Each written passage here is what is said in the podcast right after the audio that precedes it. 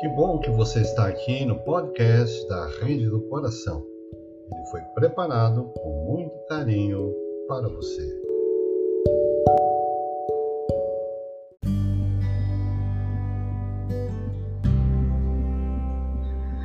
Muito bem, hoje, como é toda vez, todo domingo, nós temos agora a nossa homenagem. E vocês escolheram, através da enquete, quem nós homenagearíamos.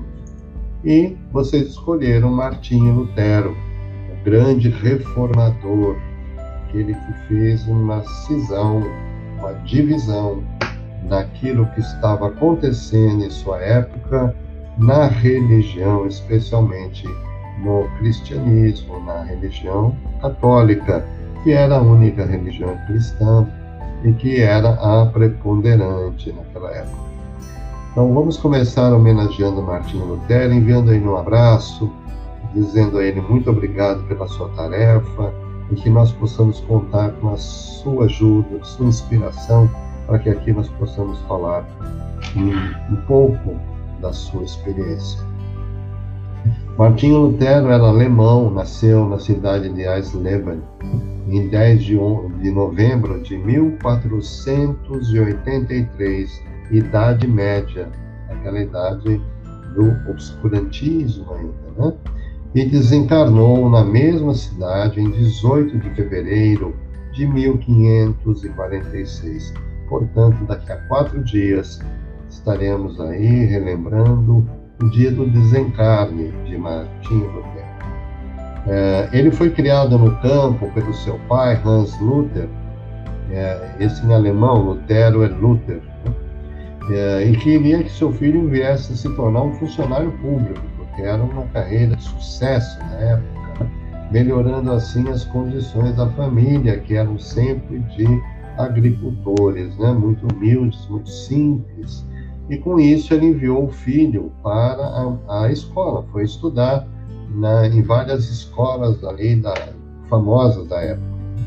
Aí aos 17 anos de idade, em 1501, ele entrou então na Universidade de Erfurt, onde tocava alaúde, ele era músico, tocava alaúde, e onde recebeu o apelido de O Filósofo, porque ele já trazia essa condição da reflexão, da pergunta, de buscar a verdade. Ainda na universidade, estudou a filosofia, naturalmente, diante da sua necessidade de busca. Ele graduou-se em 1502 como bacharel e também concluiu o mestrado em 1505. Veja, 1500, o Brasil começava, né, tinha sido descoberto. Em 1505, ele já era mestre em filosofia. Tinha feito já um mestrado em escolas importantes da Alemanha, né? E, seguindo os desejos maternos, inscreveu-se também na escola de Direito, tornou-se advogado, formou-se e, naturalmente, começou uma carreira dirigindo-se por aí, né, para o campo do direito. Só que numa determinada tarde, uma grande tempestade que ele estava enfrentando, ele estava caminhando numa estradinha e caiu um raio enorme do lado dele. Ficou tão assustado que ele gritou assim: "Ajuda-me, Santana, eu me tornarei um monge, para se fosse salvo." E ele naturalmente foi salvo, aí não atingiu. Então ele cumpriu a promessa feita a Santana naquele momento de susto, de aflição, e ele se tornou então um monge. Ele então ele entrou para a ordem dos Agostinianos em 17 de julho de 1505. O jovem Martinho Lutero dedicou-se por completo à vida do mosteiro. Abandonou toda aquela carreira que o pai queria, que ele se transformasse num grande profissional da área pública, com recursos, com riqueza, e ele acabou, então, se dedicando completamente ao mosteiro, à vida monástica, no sentido de realizar boas obras, a fim de agradar a Deus e servir ao próximo, através de orações por suas almas. Então ele ficava muito tempo em oração por aqueles que eram os pecadores, né?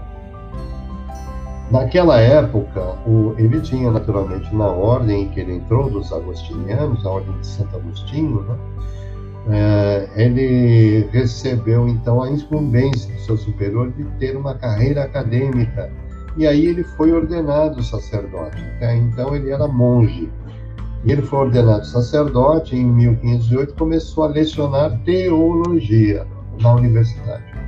Então veja o grau de inteligência, de pesquisa, de estudo desse espírito, né? Lutero recebeu o seu bacharelado em estudos bíblicos e 2 anos depois foi a Roma para conhecer toda aquela estrutura, porque ele nunca tinha ido e não sabia, né? Mas voltou de lá muito decepcionado, porque ele viu o grau de materialidade, aquela cobrança das indulgências, aquela busca pelo dinheiro, pela construção de templos e aquela coisa toda. Ele voltou muito triste, muito decepcionado. Em 19 de outubro de 1512, Martinho Lutero graduou-se doutor em teologia. Em 21 de outubro mesmo foi recebido no Senado da Faculdade Teológica com o título de doutor em Bíblia. Então veja, o caminho dele já começou, né, a se formar, além de ser padre, além de estudar dentro da própria formação do sacerdote. Ele foi fazer doutorado em Bíblia e foi nomeado então vigário na sua ordem, tendo a autoridade sobre 11 monastérios. Ele começou a fazer carreira então, né, na igreja. Durante esse período estudou grego e hebraico, o que foi muito útil para ele, porque ele vai fazer a tradução da Bíblia do grego para o alemão, o que era impensável na época, porque ninguém podia ler a Bíblia. A Bíblia só podia ser lida pelos sacerdotes, por aqueles que estudaram a Bíblia, por aqueles que entendiam de teologia. Então eles não podiam, né? Não era divulgado ao povo. E dessa forma, naturalmente, a igreja dominava todo mundo, porque ela tinha a primazia desse conhecimento. E quando ele vai faz a tradução para o alemão, a Bíblia então se transforma num livro muito comum, muito popular, como é até hoje. Martinho Lutero ainda colaborava como pregador e confessor na igreja de Santa Maria, quando, na verdade, ele fazia um trabalho também no castelo de Wittenberg. Era um castelo muito famoso da sua região, onde ele também lá oficiava missas e tal. Foi durante esse período que o jovem sacerdote se deu conta dos problemas que o oferecimento de indulgências aos fiéis, como se esses fossem fregueses, poderia acarretar. A indulgência, na verdade, é uma remissão parcial ou total do castigo que foi imputado a uma alma pecadora. Essa é a noção da indulgência dentro da Igreja Católica. Não é? Então, deixa eu já avisar de pronto que nós não estamos criticando ninguém e nada, apenas contando a história, ok? Nós estamos, obviamente, dentro do Espiritismo, nós entendemos isso de outra forma, mas estamos relatando a história e o que encontrou e o que achou Martinho Lutero. Ele ficou muito decepcionado com essa indulgência, tanto que o Papa à época tinha dado para aqueles que haviam concedido algum tipo de doação financeira para a igreja, eles recebiam imediatamente indulgência plenária, ou seja, indulgência total, vitalícia. Por quê? Porque na crença da igreja tem o céu, o purgatório e o inferno. A maioria vai para o inferno, uma parte para o purgatório e alguns eleitos vão para o céu. Então era nítido, era certo que a maioria iria para o inferno. Então se oferecia indulgência a troco de dinheiro para dizer: você vai ficar afastado do inferno, você vai sair do purgatório, se for para o purgatório, e assim por diante. E aqueles que ofereciam dinheiro para a construção da própria a igreja lá em Roma, o Vaticano, aqueles que contribuíam tinham então esta indulgência plenária. E a Martinho Lutero não gostou nada disso. Isso é um comércio, parece que são fregueses da igreja, não é possível, não é? Então, Lutero viu este tráfico de indulgências como um abuso que poderia confundir as pessoas e levá-las a confiar apenas nas indulgências, deixando de lado a confissão e o arrependimento verdadeiros. Ficar só na indulgência. Então, eu pago e estou liberado. E fico tranquilo. Posso fazer o que eu quiser. Algum pouco disso ainda existe até hoje, né? Eu, quando eu estou com um problema, vou lá e rezo, ofereço alguma coisa, faço, peço vibrações e tal, para ficar bom. Depois que eu fico bom, né? Aí eu vou procurar meu caminho. Esse é um pensamento que existe ainda hoje, inclusive no Espiritismo. Ele criou 3 sermões contra as indulgências e foi muito duro. E criou 95 teses na porta da igreja do castelo de Wittenberg. Ele fez as 95 teses que eram contrárias, inclusive essas indulgências, mas sem atacar o Papa, naturalmente, porque ele era sacerdote, né? Poderia ser punido. E essas 95 teses são estudadas até hoje pelos luteranos, pelas igrejas e escolas luteranas. Elas foram logo traduzidas para o alemão e espalharam. Como tinha imprensa recém-instalada, se espalhou isso para todos os lugares e não foi possível impedir isso. A igreja tentou, mas não conseguiu. E ela foi para toda a Europa, então houve aí já uma divulgação importante para o início da reforma que ele veio fazer, né?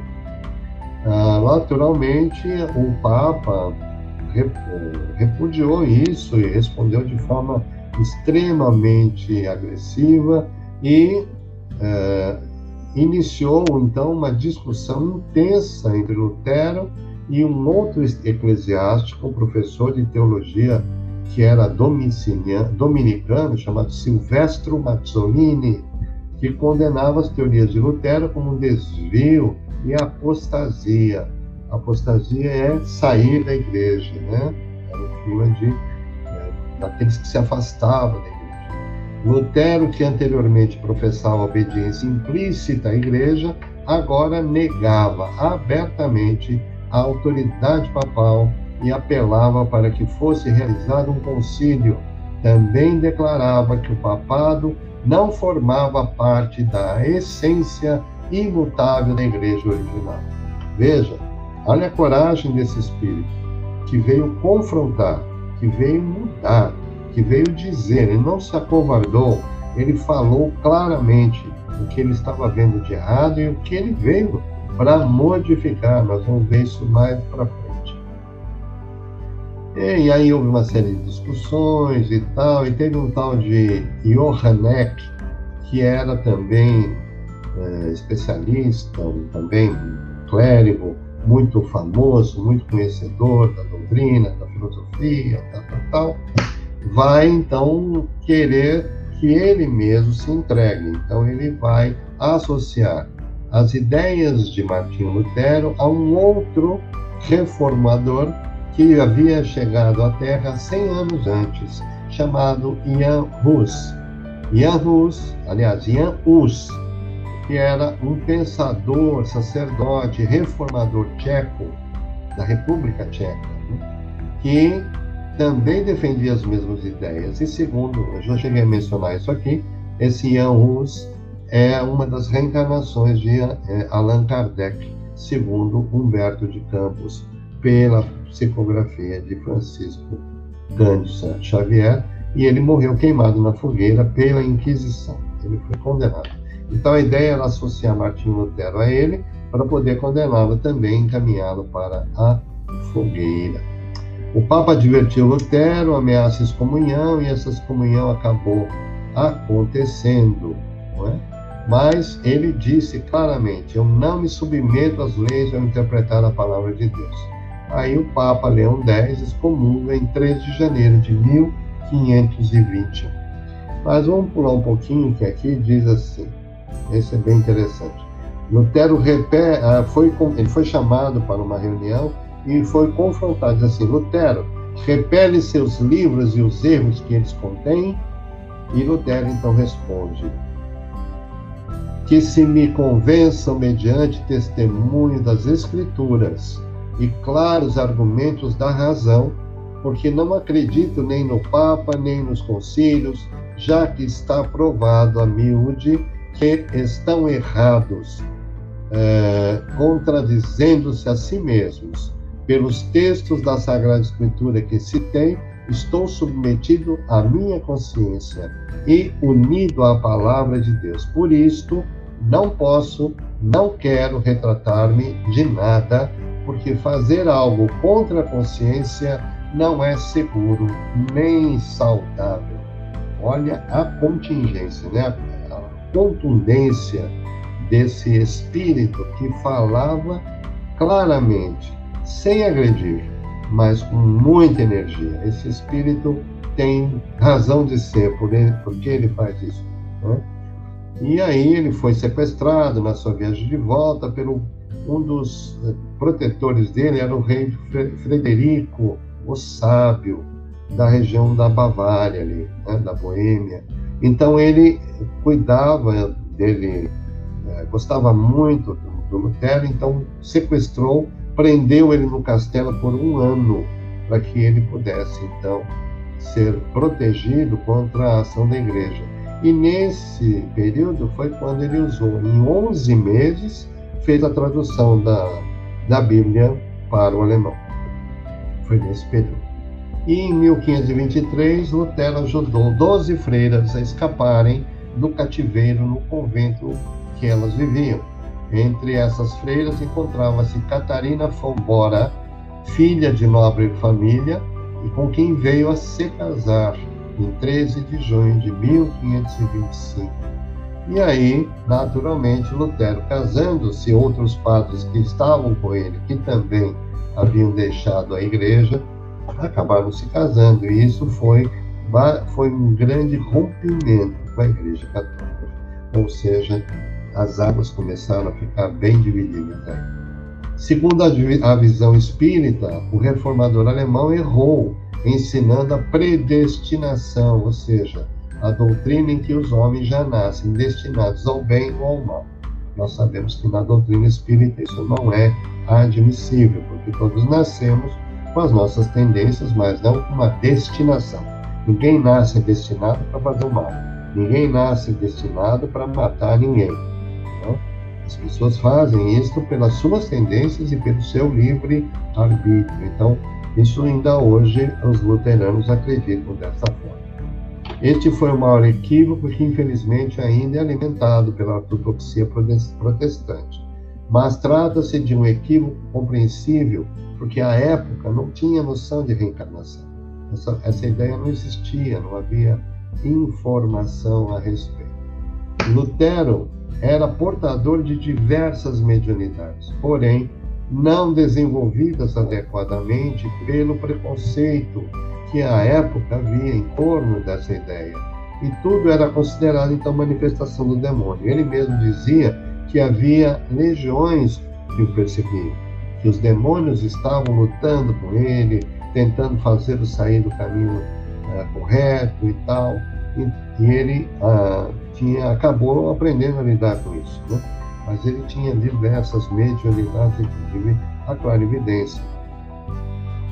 E aí nós vamos ter uma informação, primeiro, de Nietzsche, aquele famoso filósofo Nietzsche, que considerava Lutero discípulo de Paulo de Tarso, porém sem lhe atribuir a mesma importância. As ideias de Lutero e Paulo são muito próximas, com algumas exceções naturalmente, mas a raiz da cristandade está muito ali. A maneira como ele atua, como ele se... Ele impacta, ele discute, ele se impõe, era muito parecida, segundo Nietzsche, o filósofo Nietzsche. E Hermínio C. de Miranda, nosso pesquisador brasileiro, que fez uma pesquisa profunda sobre Paulo de Tarso e Lutero e escreveu estes dois livros. Eu só tenho o segundo, que é Lutero, o Reformador. Esse é o volume 2, e aí está, deixa eu ver se eu estou pondo corretamente para vocês verem. Aí, As Marcas do Cristo. Esse livro, ele tem dois volumes. O primeiro é o Paulo de Tarso e o segundo é o Lutero. Neste livro, ele afirma que Lutero é a reencarnação de Paulo de Tarso. E isto não veio da cabeça dele. Isto foi uma inspiração de Emmanuel para Chico, e Chico passou para ele para que ele fizesse essa pesquisa, porque era necessário fazer um trabalho de explicação. Então, esses dois volumes contam a história de Paulo de Tarso, fala um pouco da sua estrutura. Eu não tenho o primeiro volume, infelizmente, ele está esgotado. E o segundo volume conta a história, então, de Lutero e fala dessas dificuldades que ele enfrentou. Então, nós estamos vendo aí a importância, quando vem um espírito desta proporção, vem para fazer um trabalho de transformação. Ele sozinho conseguiu fazer, obviamente baseado em todo um conjunto de trabalhos já iniciados 100 anos antes por Jan Hus, ou seria depois Allan Kardec. Faz um trabalho fantástico de redirecionamento, de reposicionamento da igreja, porque a partir daí tudo começa a mudar. E muita guerra, muito sangue, muita coisa aconteceu em função dessa separação, mas é porque ainda graça à ignorância humana, e ao invés de trabalhar para o bem, né? Esse é o nosso querido Martinho Lutero, a quem nós agradecemos, a quem nós enviamos nossas melhores saudações pela sua importância, pelo seu trabalho, né? As Marcas do Cristo é o livro de Hermínio C. Miranda.